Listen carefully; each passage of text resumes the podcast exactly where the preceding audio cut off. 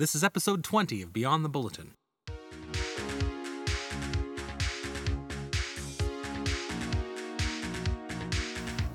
Hello and welcome to episode 20 of Beyond the Bulletin. I'm Brandon Sweet, editor of the Daily Bulletin. And I'm Pamela Smythe, Media Relations Manager. We're coming to you not quite live from East Campus 5. Thank you for joining us as we go Beyond the Bulletin. Like we do every week, we're going to talk about some of the top stories featured in the Daily Bulletin and look ahead to what's happening inside and outside Ring Road. We'll also take the opportunity to speak with people and personalities on campus about key issues that matter. On the interview this time, Kimberly Snage from Human Resources talks to us about Workday. I suppose I should have said welcome back to the Beyond the Bulletin podcast. Did you miss us? I know I did. As we took a break last week that was one part Thanksgiving and one part Fall Reading Week related. Now, here's what's happening. With cold and flu season coming up, and yes, it's that time of year again, you might be wondering whether to get a flu shot this year. The answer is yes. Campus Wellness is offering flu clinics in October and November to help make it easy and convenient to get your flu vaccine and help stop the spread of influenza. Even healthy young people should get the vaccine to avoid missing work or school, but also to avoid spreading influenza to people who might not have well developed immune systems, which could include babies, older relatives, or people with medical conditions who could develop serious complications from the flu. According to the Public Health Agency of Canada, flu kills about 3,500 people per year in Canada and puts 12,500 people in hospital. Public health officials encourage those people in high risk categories to get the flu shot. These categories include pregnant women, adults and children with chronic health conditions, all children 6 to 59 months of age, people 65 years of age and older, people of any age who are residents of nursing homes and other chronic care facilities, and Indigenous people. The flu clinics for those in the high risk categories run from 10 a.m. to 2 p.m. on October 29th, 30th, 31st, and November 5th, 6th, and 7th, all at Health Services. The community flu clinics run on November 12th, 13th, and 14th in the Student Life Center's multipurpose room. We'll put links to the clinic schedule in our episode notes on SoundCloud. And there's still time to have your say on employee benefits. Human Resources and the Pension and Benefits Committee are offering Waterloo employees an opportunity to complete an online survey about current University of Waterloo benefits as part of a holistic benefits review. The survey specifically deals with feedback on healthcare, including prescription drugs, medical services, and supplies, and dental, disability, sick leave and long term disability, and life insurance. It does not include pension, the Employee and Family Assistance Program, tuition, vacation, or other policies and benefit entitlements. Participation in the survey is voluntary, and respondents may decline to answer any questions or withdraw from the survey at any time without consequence. The survey is anonymous, so no individual will be identified at any time. Now, the Pension and Benefits Committee can't promise to accommodate all preferences, but they feel that employee input is essential for good guidance on where to best focus their efforts. The survey is available online through Qualtrics, and responses will be accepted until Monday, October 28th. We'll put a link to the survey in our episode show notes. For more information about the survey, please contact benefits at uwaterloo.ca. A paper version of the survey is also available at the Human Resources reception desk. Now, here's what's coming up. So, the release date for this episode, October 25th, marks the first day of the University of Waterloo's 119th Convocation ceremonies, which take place October 25th and 26th in the Physical Activities Complex. There are 1,500 eligible graduates who will cross the stage over four ceremonies, and up to 2,500 family members, friends, staff, faculty members, and VIPs who will attend each ceremony as well. That brings the total for all ceremonies to nearly 12,000 attendees, including graduates. That's impressive for uh, the fall convocation. So, congratulations to all our graduates and their family members and friends as they mark this important milestone on their educational journey. Tell me again, what's the difference between a graduate and a graduand? Is not a graduand someone who has not yet crossed the stage to receive their diploma? And once they have, they are considered a graduate? Right, so when they're sitting there waiting, they're a graduand. That's right. And when they cross the stage, Something, Well- something magical happens. there is like a, a sprinkling of fairy dust. And everyone's gowns s- just sort of hood and their hoods just you know float. they start as a grad. No, wait, until the provost says, Oh, until "I'm he, invited. he reads you're the invited to our alumni family." he reads whatever the it is. Yeah. It's all very mystical. also ahead, uh, on Wednesday, November 6th, you're invited to learn how the Committee on Student Mental Health has been implementing the PAC SMH recommendations at a special Student Mental Health Forum. The PAC SMH, of course, refers to the President's Advisory Committee on Student Mental Health. This is an opportunity to hear about the progress and next steps involved in supporting and improving student mental health. Vice President, Academic and Provost Jim Rush will host the Student Mental Health Forum, which will feature remarks from President Feridun Hamdullahpur and Professor John Hirdes, who is the chair of the Committee on Student Mental Health. The forum is taking place as part of Thrive Week, which is a series of events spanning November 4th to 8th. Also included in that week is a mental wellness panel moderated by men's hockey coach Ben Fanelli, a walk for mental health, student mental health training, and other community building events. Campus and community experts will be available after the event to answer questions and share more about mental health and well being on the following topics prevention of mental health issues and promotion of mental health care strategies, suicide prevention, impact of trauma and sexual violence, effects of racial injustice, gender identity and sexual orientation, and harm reduction approaches to substance use. You can register for the forum online, and if you can't make it in person, a live stream will be available to view. We'll put the registration and live stream links in our show notes on SoundCloud. And be sure to wear your Thrive t shirts on Tuesday, November 5th, available online on the Waterloo website on a first come, first served basis. The University of Waterloo will also be participating in the Learning Partnership's National Take Our Kids to Work Day on Wednesday, November 6th. I love Take Our Kids to Work Day, it's fun. Yes, this is an event for the grade 9 children of university staff, faculty, and students. Grade 9 students can participate in a career focused day with workshops and hands on opportunities based out of the center in Needles Hall. There will be a variety of workshops and sessions for them to participate in, so register online today. Did they always do that? I thought the kid just comes and shadows their parent. I could be mistaken, but this might be the first or second year that they've done uh, something, uh, some programming actually It's involved. robust. It is robust. That's It- great. and it'll be more robust the more people who sign their kids up. So Good. sign their sign your kids up today. Check-in for the event will begin at 8:30 a.m. on November 6th. Volunteers will lead students from the center to each session. There will be a 2-hour break from 11:30 a.m. to 1:30 p.m. for you to spend time with your child and have lunch. Aww. Yeah. Students will end their day back at the center and be ready to be picked up at 2:45 p.m. Sounds like a lot of fun. I'm telling you, it is fun. I remember when you brought your kids. Oh, uh, yes, my daughter did not particularly enjoy her, her take take her kid to work day. Why? Because you made her work. I did make her work. She she uh, got a uh, uh, an ear early exposure to uh, life in the cubicle farm, and discovered that it was not for her. And now the interview. Last January, the university rolled out Workday, a cloud-based system for human resources. Kimberly Snage is Waterloo's Director of Human Resources Projects, Technology, and Analytics. She is here to talk about how the implementation of the new Workday system is going.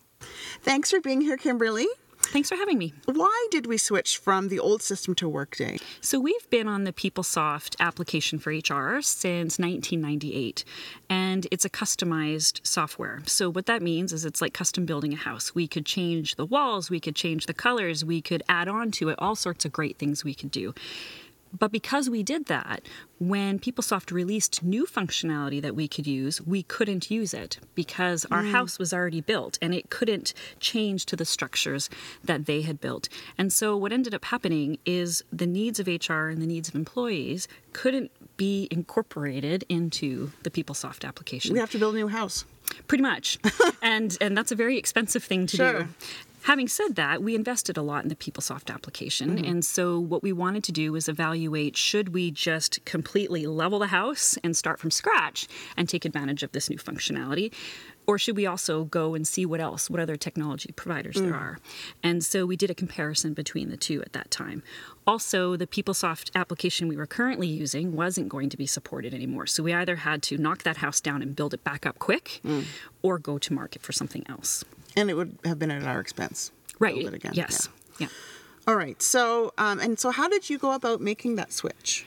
So we went um, to post what's called a request for proposal out and had technology vendors bid on that. And we had a group of 75 individuals actually that came and supported this process. So they met with all of the vendors and we did complex scoring.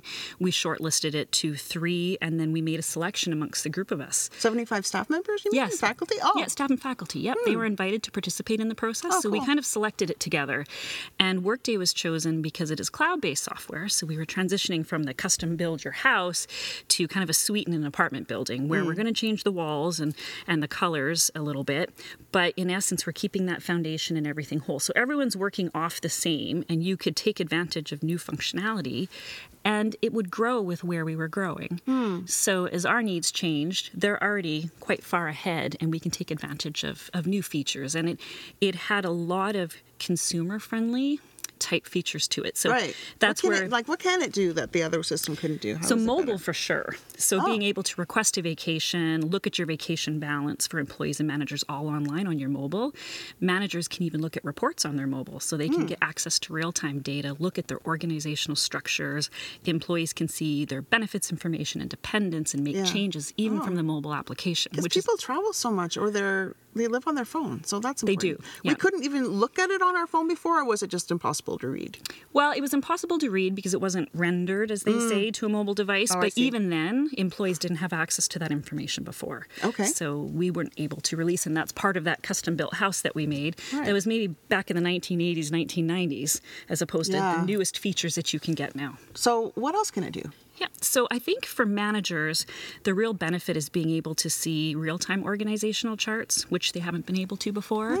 And they can do transactions from those organizational charts right on the spot. So they can look at anything from an employee's training record to looking at their absences to supporting um, performance and compensation processes, things that they've never been able to do before. We put in better best practices and a better cadence to review who has access to what information. Can you give me an example?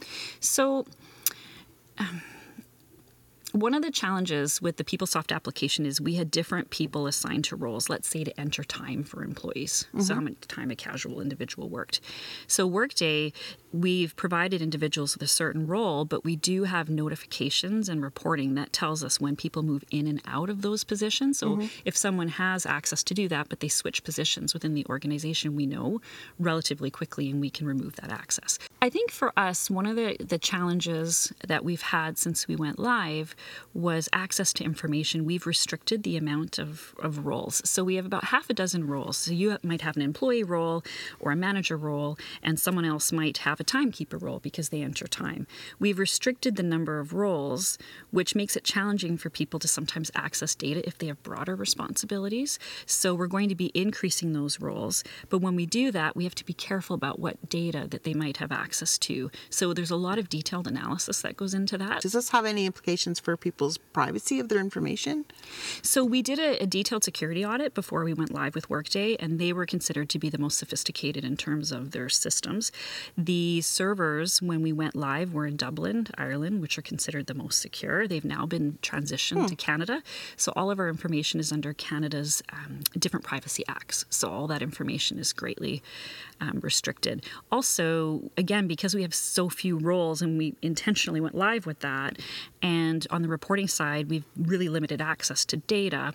Um, we're just very being very cautious and pragmatic about how we issue that. So quite strategic about making sure that we truly understand who will have access to what information. Bringing in something that's so massive that affects so many people that people, you know, have to deal with on a daily basis. What have been some of the challenges with this whole process of implementing it?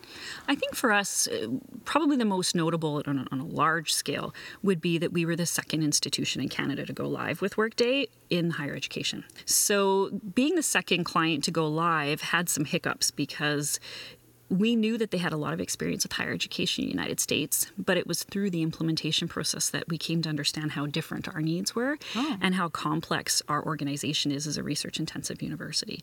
So modifying the application to the limit that we can within that um, suite within an apartment was somewhat challenging because some of the things that we needed just simply weren't built yet. So some areas that we experienced those challenges in were let's say time timekeeping. Mm. So we can have an individual who might have multiple positions with multiple cost centers. We could have a casual employee who might work in three different areas with three different titles under three different people with three different research and cost centers. So it it creates more complexity. So the uh-huh. good news is we're building it with them, but it definitely has had its some pain points for both employees and, and managers on campus. I was mentioning to a colleague that we're going to sit down in a couple of minutes and have this conversation. She said, I love Workday. And I said, You do?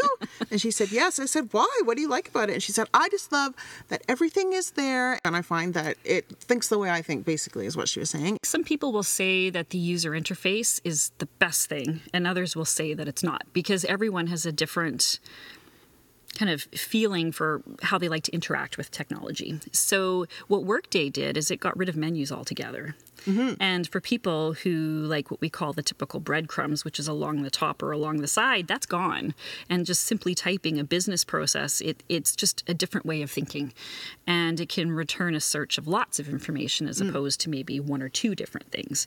So that's taken some getting used to.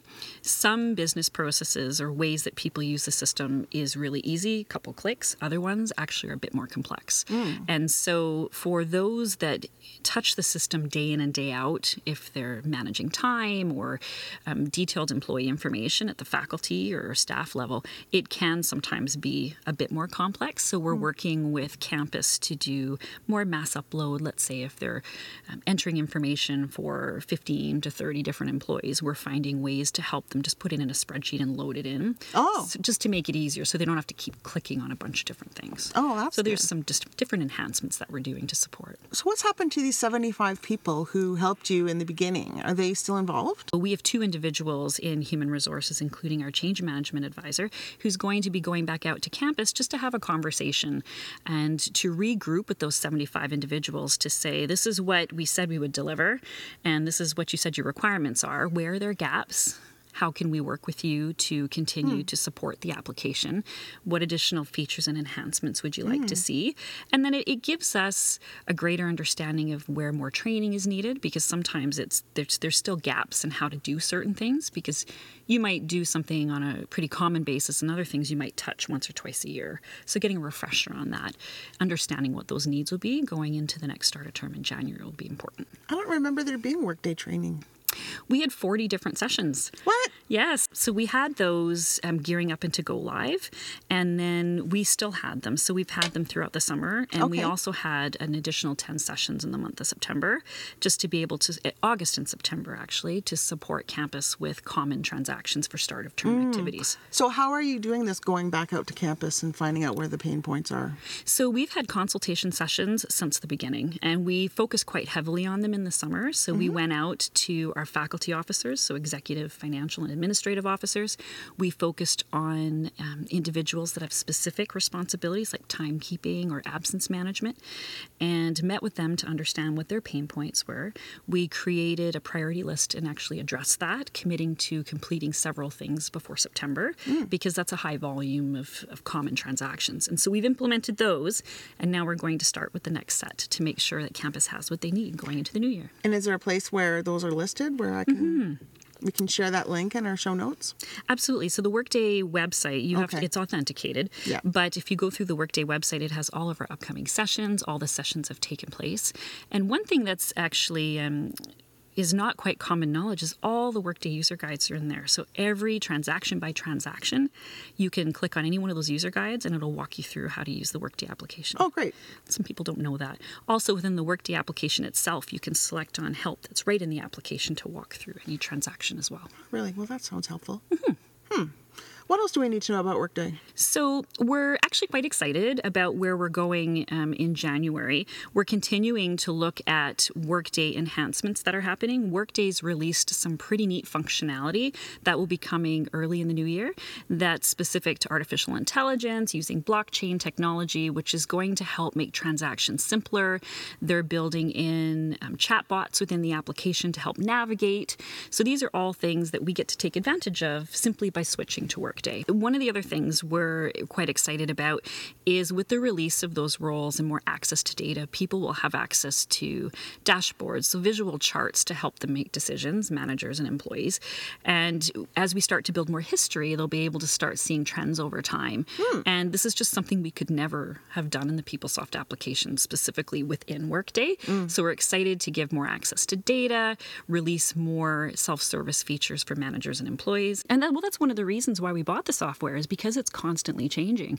And so being able to continue to improve that user experience with the latest technology is what we need. Excellent. Mm, we, we, we have a lot of work to do and we still want to make this the best experience we can, but we're pretty we're pretty confident that we're going to get there. And if people do have um, suggestions or concerns about it, who do they talk to? HR help at uwaterloo.ca is our common one, um, where individuals can just send an email about any questions or concerns, and the HR partner team as well will hear any concerns from managers and things like that. And I'm always get emails as well, so we're, we're willing to do whatever we can to help. Good. Thank you, Kim. Really much Thanks. appreciated.